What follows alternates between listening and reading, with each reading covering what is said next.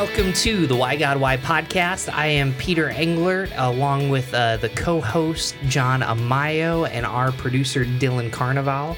We are here for a very special uh, local conversation. We're here with Chief La'Ron Singletary. He is the chief of the Rochester Police Department. And uh, just as a reminder, we at Why God Why, we exist to ask the questions that you don't feel comfortable in church.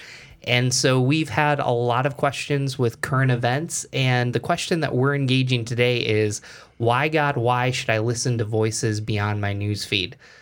John, you wrote this question. I did write it. Where are we going? Well, I don't know. That, that's the part of the. Who knows? That that's the great part of this this whole thing. We never really know where we're going with it. But I I am excited to have our guest here today because I think here's the here's the deal. As as we talk about um, our society right now, I feel like we're all locked in kind of these even your news feed is is you typically we're all getting stuff from one vantage point. We're not getting a well-rounded view of exactly what's going on. And and a lot of the issues that we're talking about are extremely complex issues and you can't just have a soundbite about them. Mm. And um and so that's why I'm really excited to have this conversation. What do you what do you think, Peter?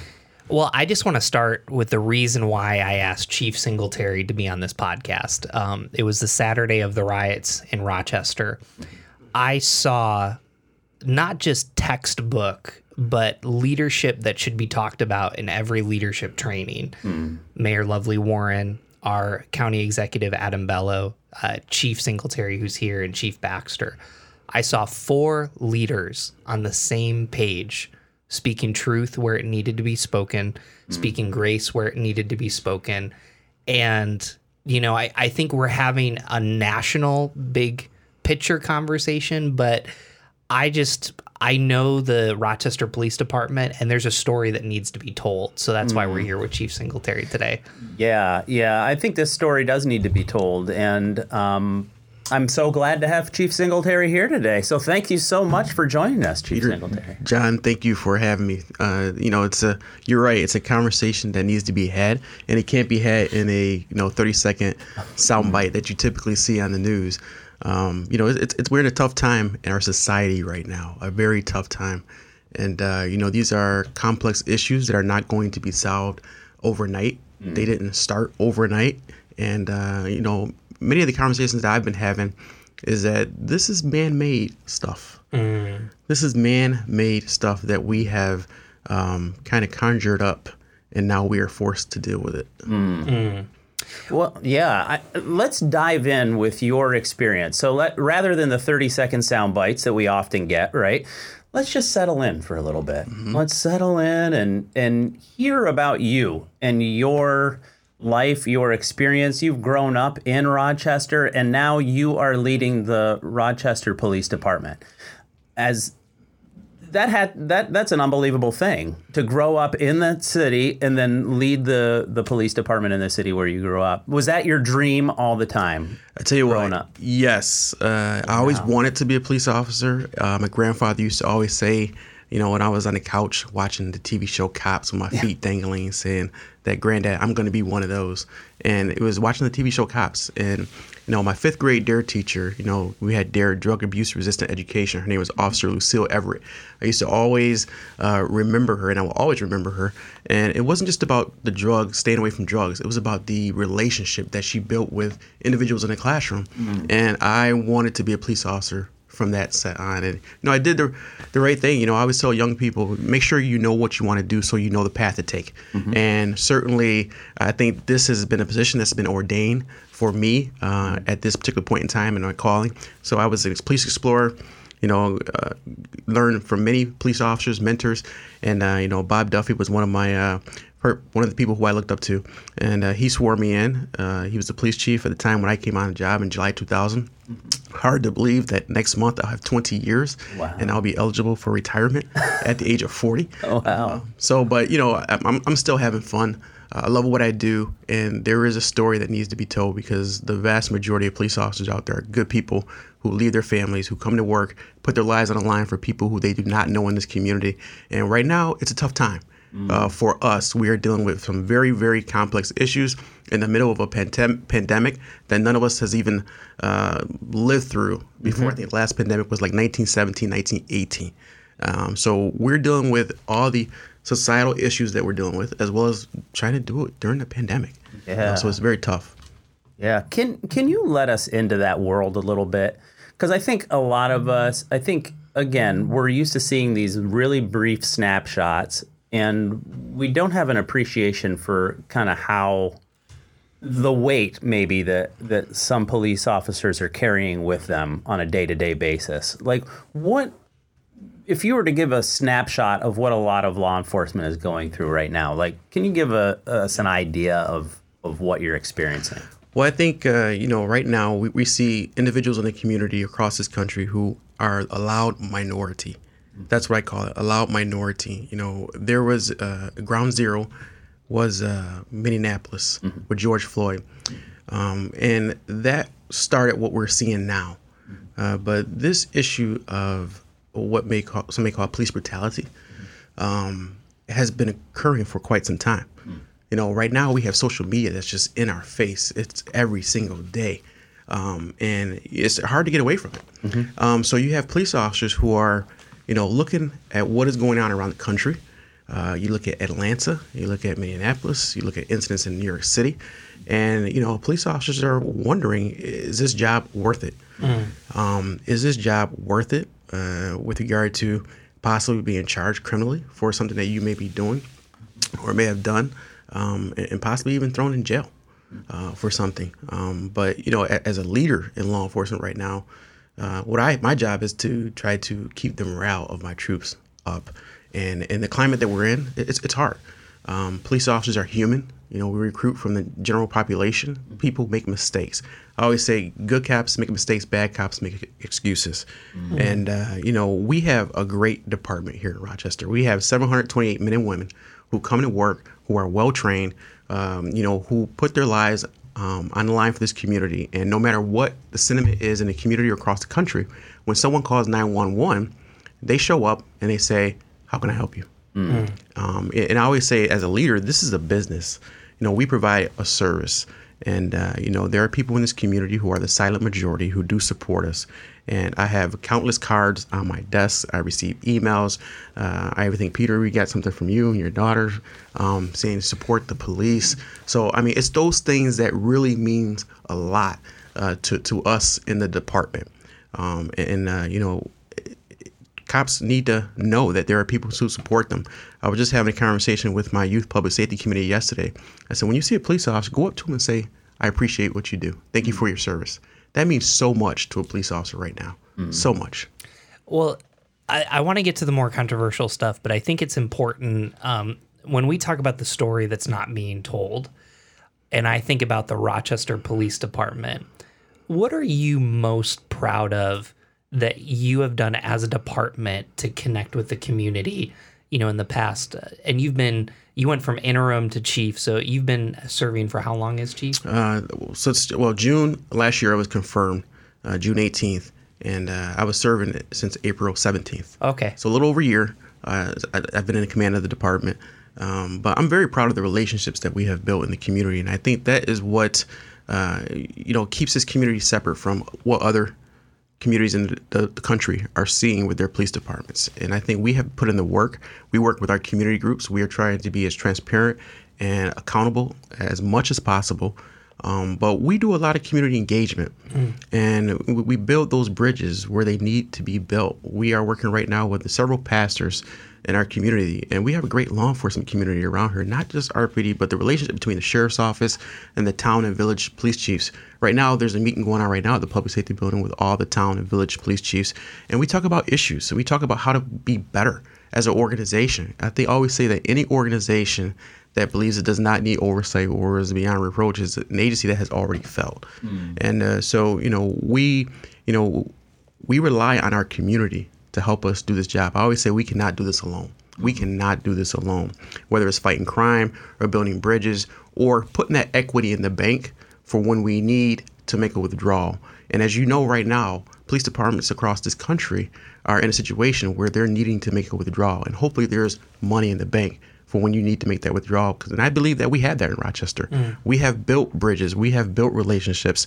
Um, what we saw on May 30th that night uh, is individuals who came to the protests with a different agenda. You know, we're all for peaceful protests. It's part of our job to protect the First Amendment, right? People have a right to peacefully protest, um, and, and and they want change. And you do you you enact change by peacefully protesting, making your demands um, heard and what happened that night? We had individuals who, you know, we'll just say it, they were anarchists who were looking for trouble, mm-hmm. who were looking to start something. And we see this typically sometimes when we had uh, protests over the years in Rochester. Uh, but there were good people out there who were um, peacefully protesting the issues that we have in policing across this country. And what we saw that night, we saw anarchists who wanted to clash with the police, who wanted a boiling point, who wanted a powder keg and you know we saw looting across the city. Um, and ever since then, ever since May 30th, that um, that night, that Saturday, we had peaceful protests and still continue to have peaceful protests. Mm-hmm. Um, you know, so we hear people's messages loud and clear, and I think what you see across the country are police chiefs and sheriffs who are saying, "We hear you. Uh, we're going to look at some changes within our departments," and I think we're seeing some drastic changes that have occurred that people have been trying to make over the years. Uh, when you talk about the repeal of 50A and other issues, when you talk about reimagining police and seeing how um, police departments can do things differently. Mm. So, as uh, let's just go back to that night, just because that's so fresh, kind of in a lot of our memories. As you were watching, kind of people with, you know, ulterior motives come into the city and and destroy the city that you grew up in, not destroy it totally, but they had a big impact in the city. Like, what were what was that doing to you emotionally mm-hmm. in that moment? Because I can imagine what I would be feeling in that moment, but I don't. Yeah. Maybe you're much more mature than I am, but. well, I mean, we're human. You know, yeah. you, you you feel passion, you feel angry, um, you feel hurt, you feel pain. You feel bad for the people who own a business, who mm. had their businesses damaged. And I get it. You know, sometimes you know there has to be um, destruction in order for reconstruction to occur. Mm. You know, people's voices were heard, people actions were seen, and now it's time to do something. I always say it's hard to hit up close, but we need to be able to sit down at a table and have these conversations, and then get up. We may not always agree, but we can at least get up and see where each other is coming from from that point of view. Mm-hmm. Um, so that night was very difficult for me. Um, you know, just being one year into uh, my tenure as police chief, you know, the mayor uh, supports me wholeheartedly. Um, and, and, you know, I mean, it's her city too. She grew up here as well. You know, I think there were a lot of people who were uh, in pain with what we saw uh, in this city. And for an incident that didn't occur here, occurred thousands of miles away. But, uh, you know, many police departments across the country, many cities across the country uh, felt the impact from what occurred with George Floyd in Minneapolis. And so, as a police chief, what we try to do after the incident occurred, after you try to restore order back into the city, um, you know, you try to be a leader. You try to, um, you know, instill a sense of calm mm-hmm. uh, amongst people who are watching, amongst people who are looking. Um, and, and, I think what you have to do is, you know, I always say, I'm the police chief for the Rochester Police Department, police officers within the organization, but I'm also the police chief for the community as well. Mm. And uh, so it's, it's, it's, kind of twofold. And, and, you know, I answer to the mayor and like I said, she has been so supportive throughout this. You know, there have been many calls for people to want to de- defund the police, um, but uh, you know, I'm not for defunding the police. I'm for reform. You know, I'm, I'm always for reform. I get the history of policing and, how it has not been so kind to certain segments of people uh, within this population. Um, and and we have to do better. You know, we have to do better, and I think people are listening right now at this point. So that night was was uh, probably one of the nights that I will always remember. Mm-hmm. Um, as my in my almost 20 years, two decades of being a police officer. Um, that, that's tough, especially when you're the, the, the top cop. Mm-hmm. You know, when you're the top cop, you know, not too many police chiefs can say that they have, um, you know, policed through a riot or led through a riot or uh, things of that nature. But we have so many issues in our country right now. Um, people who have lost jobs. And I always say that the police department you know, we are my men and women. They receive ten months of training, and a lot of the training um, entails classroom training for six months, four months on the on the road. as a law enforcement executive, as chief of police, I always worry about am I giving my police officers the knowledge, skills, and abilities and tools to go out there and equip them to, to do to deal with what we're asking them to do. We're asking police officers to do so much more than I think than what they're trained to do. We're asking them to be, um, you know, mental health therapists, family therapists, doctors, lawyers, teachers, parents, and you know they get ten months of training, and there is on the job training that occurs. But I'm not so sure if we want many of the things that we're asking police officers to do if we want them to learn it on the job. You know, so that's where the conversation is talking about reimagining and possibly having you know social workers come in and deal with certain things that we uh, that we, we are forced to deal with. But that's what happens when sometimes entities, mental health services, social services are cut. There's real pain there, and those individuals still need those services. And guess what? People say call 911 when so and so doesn't want to go to school. Call 911 when so and so's on the corner acting up, and it may be stemming from a mental health issue. But sometimes those services are not there. So where where I kind of empathize and and relate, um, I think a pastor. I'm not going to get the statistics right, but it's like in the top ten of least trustworthy positions, like just right now. Um, and so I kind of feel this when there's a pastor that has a moral failure, when there's a pastor that um, embezzles money or something like that. All of a sudden, I kind of realize the conversation that's going to have. And it's hard because I do know people that there's pastors that aren't in the media that, you know, maybe did some spiritual abuse and they were difficult and things like that. But I also know that a majority of pastors, you know, their hearts are in the right place, they're doing the right thing. So for me, it's kind of like a tension to manage. Um, I believe it's probably similar with you. How do you manage that tension? Because I think the difficulty with the police department is there's millions of interactions that happen that don't get reported on the news. And then, you know, when we do talk about police on the news, it's with this. And even right now, what we're doing is, you know, Browncroft's part of Clergy on Patrol with the mayor. We're part of Books with Bears. So, how do you manage that tension with there's a reality on both sides? Right. It's definitely a balance. It's definitely a balance because you have to understand in order where you want to go, you have to understand where you have been. And, uh, you know, that's one of the things that we are trying to do with our police recruits get them to understand the history of policing and get them to understand what Rochester is about. Rochester is a melting pot of many different ethnicities.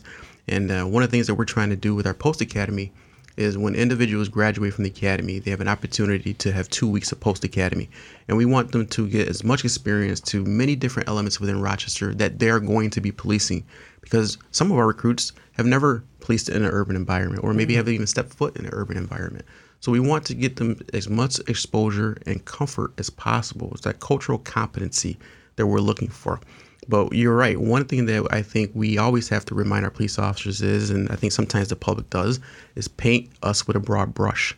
You know, because the incident happened in Georgia, Florida, California, North Dakota, South Dakota. If it happened in a police officer, they're representation of government, and we are the closest form of representation of government. And I think that is why, it, when being a leader, it's important for me to be out in front and mm-hmm. vocal because I was, you know, when you talk about policing in America, and the pain that people felt that week uh, of the riots and the pain that people continue to feel.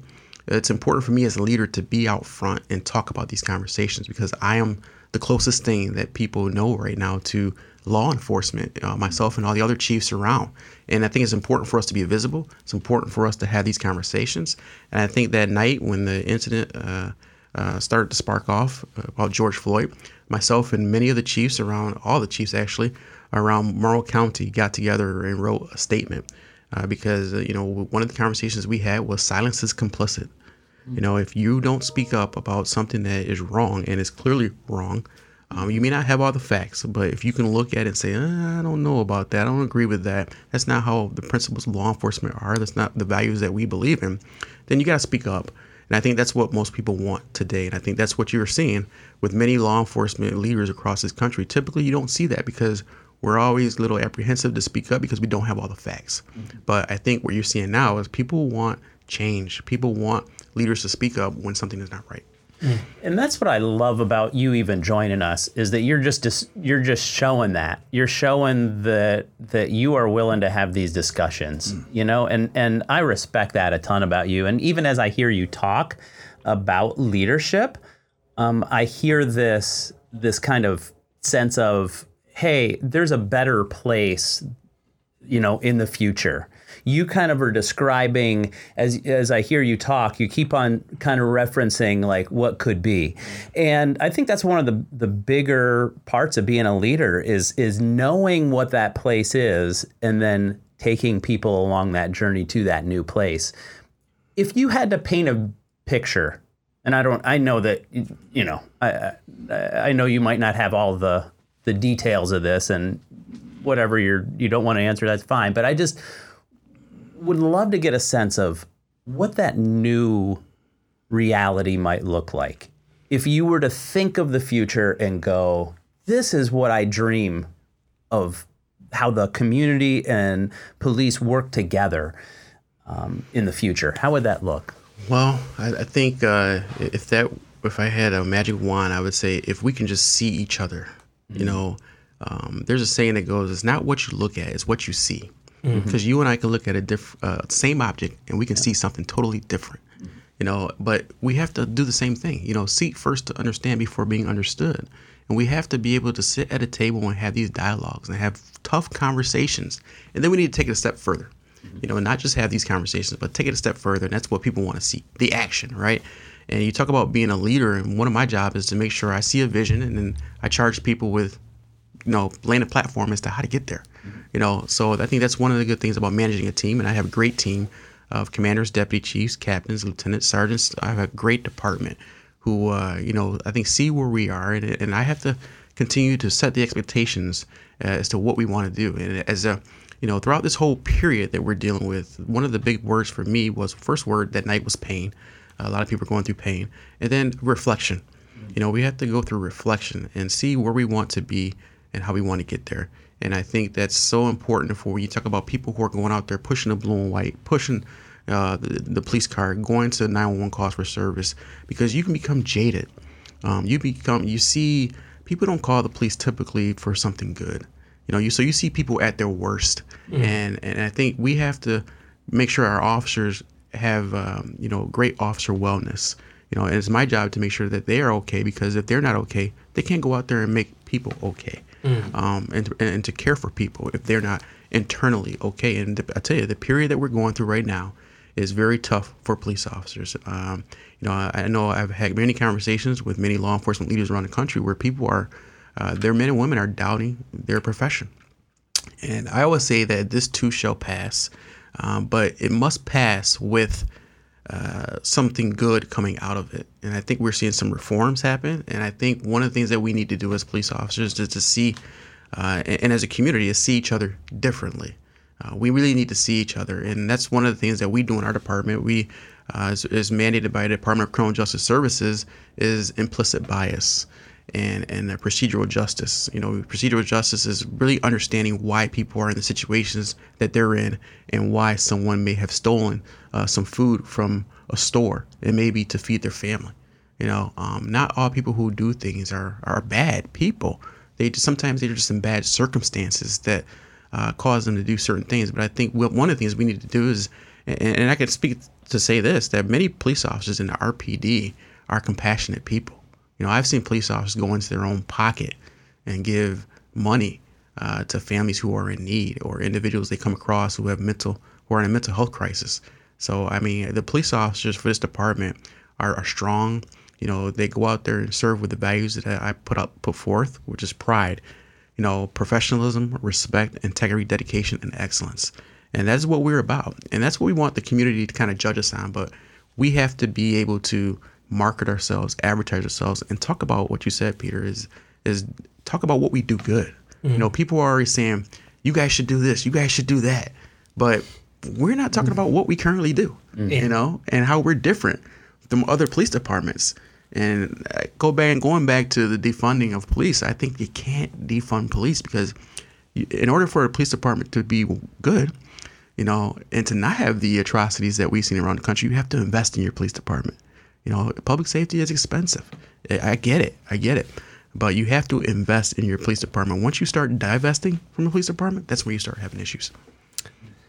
Um, so we've had a few conversations, you know, about current events, and uh, there's a pastor down in Philadelphia, Dr. Eric Mason. He says, "Proximity breeds empathy, distance breeds suspicion." And um, as I think about that, you know, we're talking about news feeds. Um, what should we be reading about police? What should we be watching?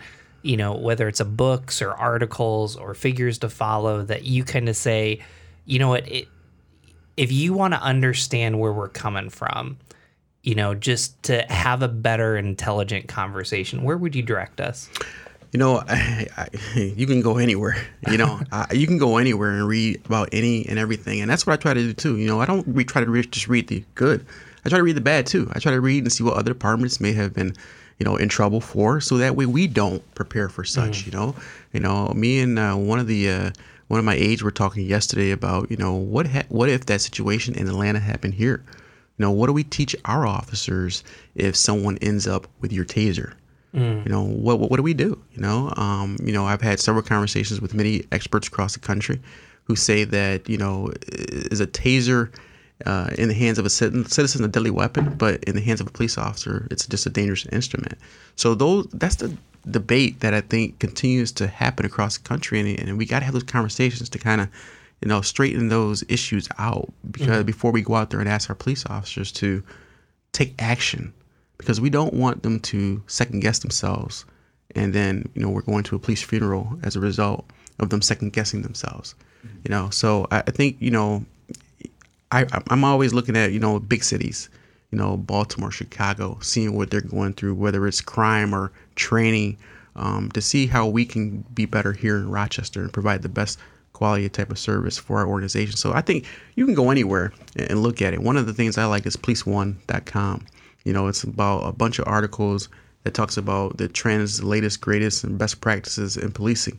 Um, and, and so, you know, and other thing is, is, is colleagues, you know, and just having conversations with people. We don't talk to people enough, you know, um, you know, your neighbors, you know, how many times do you get a chance to talk to our, your neighbors? Cause we're just so busy. We lead busy lives, you know, or you probably just get an opportunity to socialize in church on Sunday. And even that has been kind of taken away with regard to the pandemic that we're going through right now. So people are looking for some sort of outlet, you know, and, you know, worship has kind of been taken away a little bit. You know, some people are, you know, have resumed to Zoom meetings for church and things of that nature. But we got to find some sort of sanity to keep uh, to keep the faith. And I always talk about through faith, family, and friends, we can get through anything. We've had a couple trying times in our department uh, with, with uh, you know Officer Denny Wright, you know, who was assaulted and attacked. Uh, we had uh, Officer Manny Ortiz who passed away. We just had another officer, Lieutenant Aaron Coletti, uh, who was a man of faith, who was in the church, uh, who volunteered for this community. Um, he went out and pri- held a priv- privilege the night he was struck and killed by a car uh, at the public safety building from a guy who was outside. Uh, his name is Cuevas. He was outside and he was holding up a sign saying, uh, "I'm praying for you." After what occurred May 30th, the riots in Rochester, and you have a gentleman who's African American who comes to the police department, puts himself out there, you know, and says, "I'm praying for you." So Lieutenant Coletti went down and, you know, was kind of suspicious as to what this gentleman was doing. And he's like, you know, either I'm gonna, you know, poke holes in his story and see what he's about, or I'm gonna have a good conversation with him about, you know, philosophical conversation. And they went up having a conversation for two hours mm-hmm. out there. And then the next week, he organized a prayer service, Lieutenant Coletti did, with about 30 people, 15 officers, 15 pastors from the community. And that night, he was you know, struck and killed Wow. um, by a car. Wow. You know, let's talk about uh, Aaron Coletti. Um, so uh, he, um, w- the guy that performed my wedding ceremony, that's his cousin. Um, so lived on, and just, you know, those are the stories that I think we don't always talk about.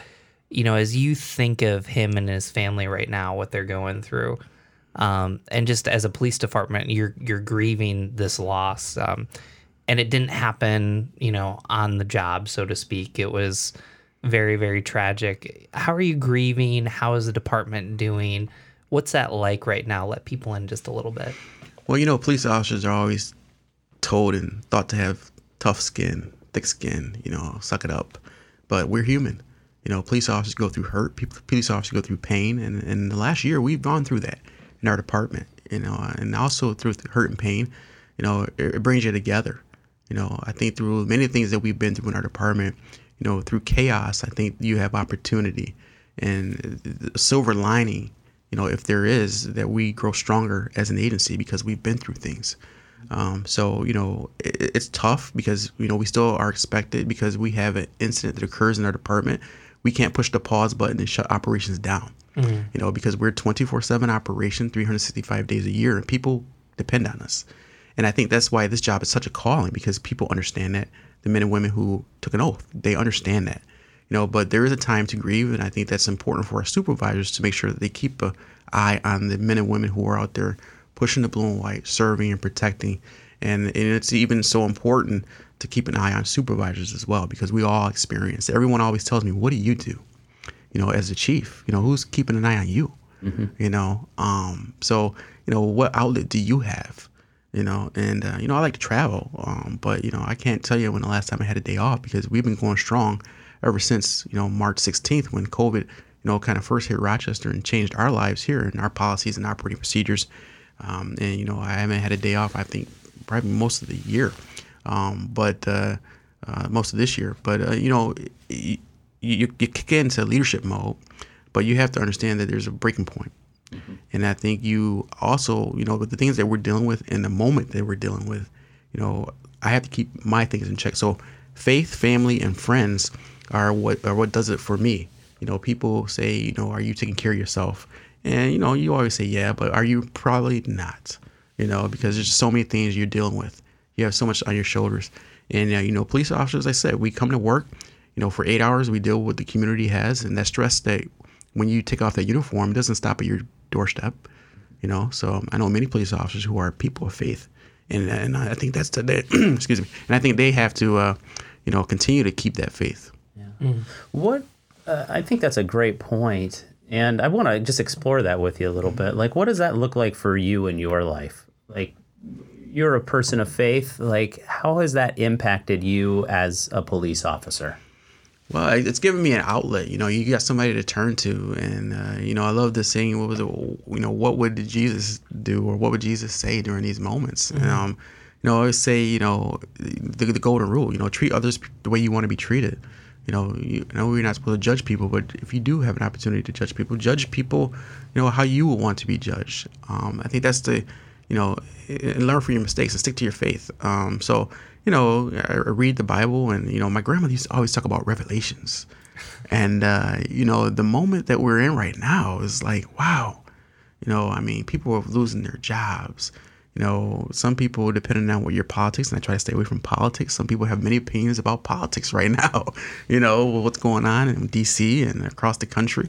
Um, but uh, you know, we're at a time where people are looking for guidance and leadership, um, and leaders are so more so important. Whether you're a pastor, or police chief, or a CEO at a Fortune 500 company, or you just uh, run a store with five employees, a corner store um, people are looking for leadership and looking for someone to turn to. And right now, we have people who are hurting, people who have um, are po- possibly facing eviction.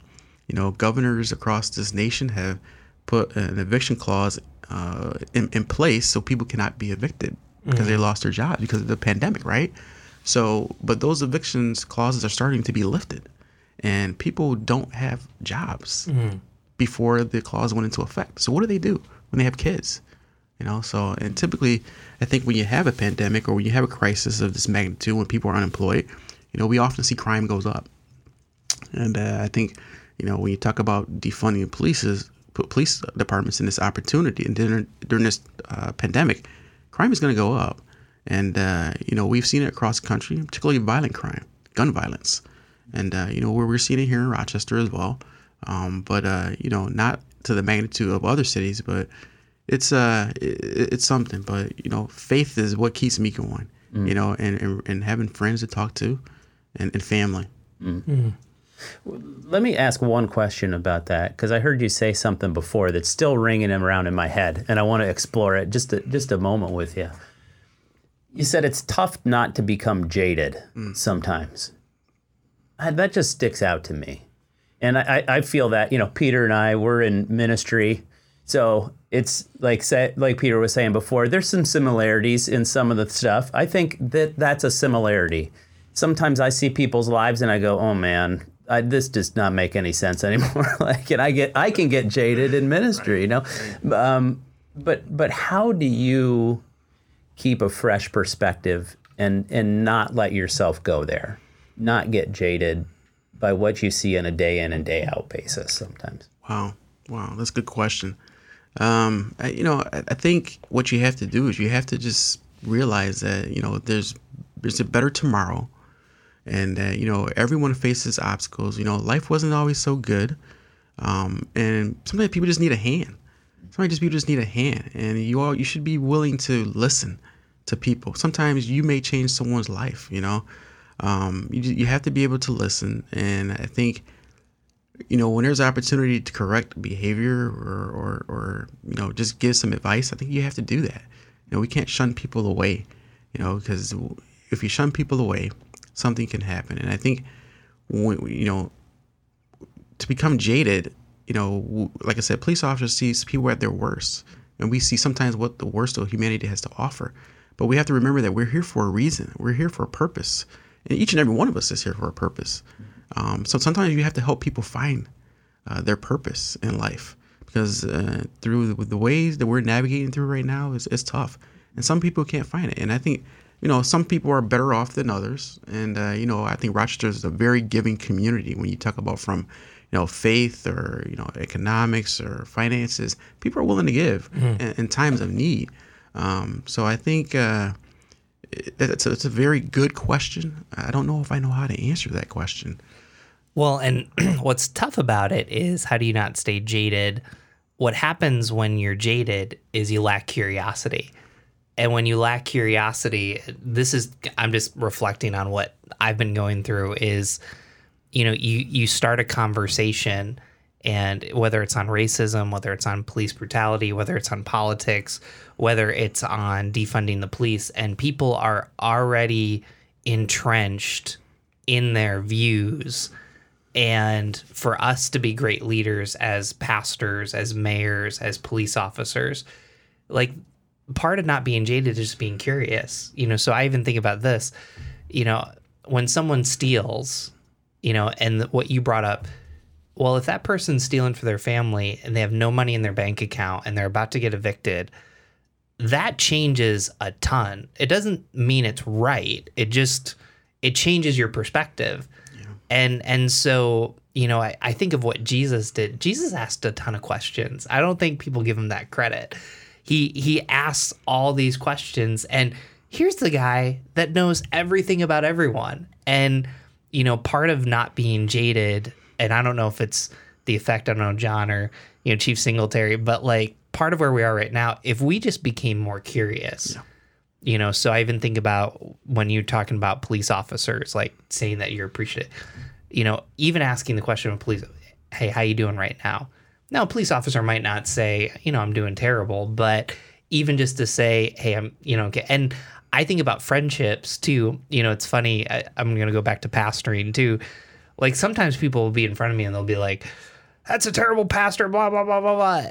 But it's not you. And, and it's a weird moment because it's like, you just threw my profession under the bus and it's hard for me not to take that personal. I don't know. What, what should be your thoughts? But you know what? I, I always, you know, you, you have to ask questions. You're you're right. You know, you don't you don't have to know all the answers, but you, hmm. should, you got to know how to add. You know, you need to know what questions to ask, the right hmm. questions, right, to get further, to dig a little deeper. You know, why do you, why do you continue to do what you do today during all this tumultuous that, hmm. that we experience right now, right? Even as a pastor or you know as a police officer. And uh, I always talk about perceptions. People's perceptions are real. You know, who am I to say uh, or dismiss what your feelings are? Who am I to dismiss it? You know, you could have had a bad experience with a police officer, but that's my opportunity to tell you not all police officers are bad. And like you said, digging deeper, having this conversation so we can kind of kind of understand where each other is coming from. Because you know, once you dismiss someone, they're, the conversation's over. The conversation's over. So you have to be able to uh, engage in dialogue, even if you may not. The person can hate the police, you know, but we got to be able to sit down and have a conversation if you're willing. You know, there are people who I would love to have a conversation with about many things, but they just don't want to sit down. They don't want to sit down. So where do you go from there? You know, how, how do you go from there? So I think you continue to talk and continue to show what we're doing, like we're doing right now, having a platform. And I think people who are in positions of leadership must use that platform, must use that platform and provide perspective and some sort of normalcy to what may be a chaotic environment. You know, people need to know that there are adults who are who are um, who have received training, who are educated, who who um, who have experience to deal with situations and problems to provide some sort of comfort and peace um, to a community, and that's tough. Mm-hmm. That's tough. If you're a mayor or a police chief right now, I have many family members and friends who say, "I would not want to be a mayor or a police chief of a city right now, of any city." Yeah, and the complexity that you're talking about, and I, I love how you're pointing us back to to really relational things. You know, I mean, it, it comes down to relationships. It doesn't come down to what we're reading on our news feed or or what we've just heard on a soundbite on the news. It comes down to relationships and paying attention to people, and if, even the people we might disagree with, leaning into that a little bit more.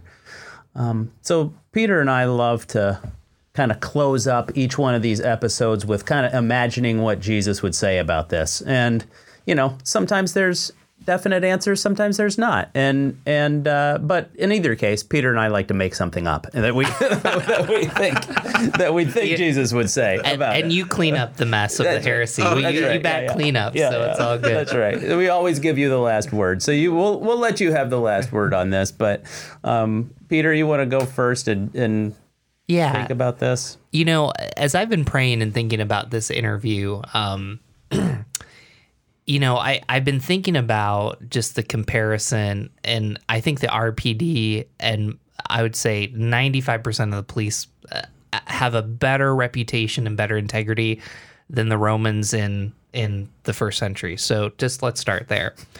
But uh, I love the way the Bible talks about law enforcement, and we forget this.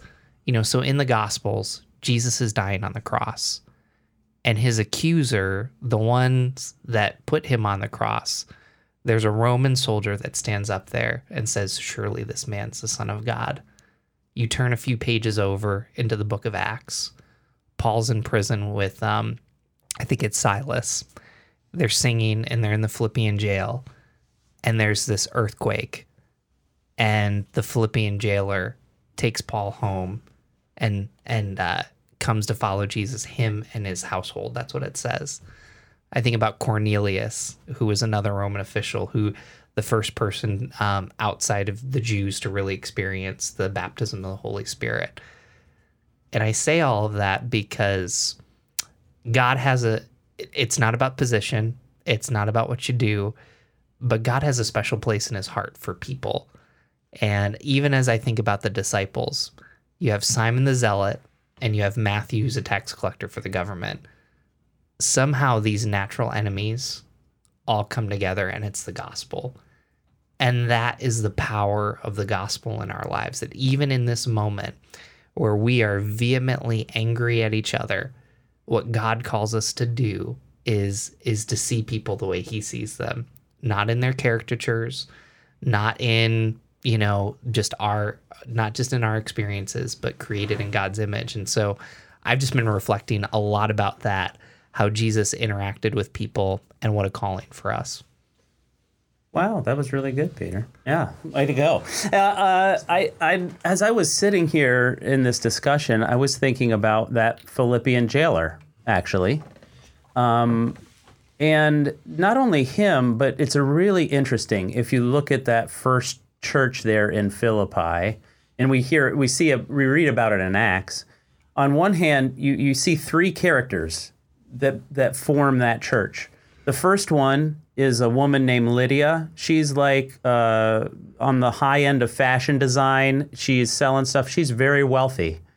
She's the first person we're introduced to. We're also introduced to a, a slave girl who has who is a nobody. We don't even know her name. She and and yet she's has her life dramatically transformed by Jesus and, and, and is set free. Amazing things happen. And then you have this Philippian jailer as well, and who is the equivalent of a police officer of his day. And now this police officer, this former slave, and this fashionista all form this church. People who would never interact with each other outside of that context, all of a sudden now are being because all of their lives have been transformed by Jesus. Now they're at this space where they're like, we have to learn to do life together. Mm. and they haven't ever done it before. And it's really interesting to me. One of my favorite passages in Philippians is it just says this don't be anxious about anything. But in everything, through prayer and petition, through with thanksgiving, present your request to God, and the peace of God, which transcends all understanding, will guard your hearts and minds in Christ Jesus. That is written specifically to people who are trying to figure out how in the world do we live together, mm-hmm. you know. And there's this peace of God that we need in our lives, and I can't think of something that we as a society need more right now than a peace that transcends all understanding as we're trying to learn how do we walk side by side with each other. Wow, wow, that's both both great, both powerful you know, John, like you said, it's uh, you know, one thing I like what you said about is uh, you know we're community. You know, we are a community, um, and, and, like what you said, Peter, is about uh, you know we have to be able to see one another. Mm-hmm. You know, because we are a community. Who makes up that community? That's been a lot of conversations that we've been having lately. Who is the community? Who should be a part of it? Everyone should be a part of it. You know, there's this there's a quote that says, you know, in the Bible it says, you know, we can do all things through Christ you know, we can do all things through Christ. And, uh, you know, if, if we have an opportunity just to stick to our faith, you know, still hold true to what you believe in, and we can all come together as a, a community because we have to live together. And, you know, it doesn't matter what position you hold or what type of, um, you know, authority you have. It's about the influence that you bring mm-hmm. to those positions. And do people believe in you? You know, I always say that I got four stars on my collar, which says I'm the chief, but I don't want people to do what I say because I'm the chief. Mm. I want people to do what I say because they believe in me. You know, they believe that I'm going to lead them into righteousness mm. and to try to prevent them from, you know, leading down a path that's going to, you know, down a path of fray. Mm. You know, so we want righteousness and we want community and we want to see each other for who we are, no matter what we look like. Uh, you know, it's, it's just, it's so much there to unpack and I think we have unpacked some great stuff within the last hour. Mm-hmm. Um, but uh, you know, it, it's about you know the golden rule: treat others the way you want to be treated. You know, that's a bit in the Ten Commandments. You know. I'm actually um, going to close this a little bit differently. One of our guests, uh, Marvin Mumford, he asked us to pray, so I, I just want to pray for you. But before we close. Um, Chief Singletary is a great LinkedIn follow. He's a great Twitter follow. so I just I I, I want to let you know that um, you know you all know where to find Why God Why. It's on Facebook, Instagram, and Twitter. Leave a review um, and then use hashtag WGW podcast. But I just want to pray for you, Chief, and we'll close that. God, I thank you for Chief Singletary. I thank you for um, Mayor Lovely Warren, Chief of uh, Monroe County Todd Baxter um, and then our county executive, Adam Bello. Lord, I pray for every police department across the United States. I pray for every government official. I pray for every citizen and resident as we have this conversation about uh, the future, the vision of policing, of protecting, as we also have this conversation about racism and brutality. God, I pray that we would be infused with grace and truth and it's no accident that grace comes first because without truth, we can't really be gracious. And without grace, we really can't be truthful. So, God, I pray for these leaders. Lord, I am proud to be a Rochesterian, and I am proud of the four leaders that I just mentioned. And I pray especially for Chief Singletary as he's here. I pray that you'd guide him, empower him by the Holy Spirit. And Lord, I pray for every police officer in the RPD as they would see themselves created in your image, representatives of you. And Lord, um, as we think about the future of police officers, just as pastors and politicians and other people are called, we pray for those that you're going to call that are going to be part of the transformation. We pray for the the students um, right now that are in high school and in college that you might redirect their lives. God, I pray that they would feel your spirit and sense that even now. And Lord, we pray this all in your name, the resurrection and life. Amen. Amen.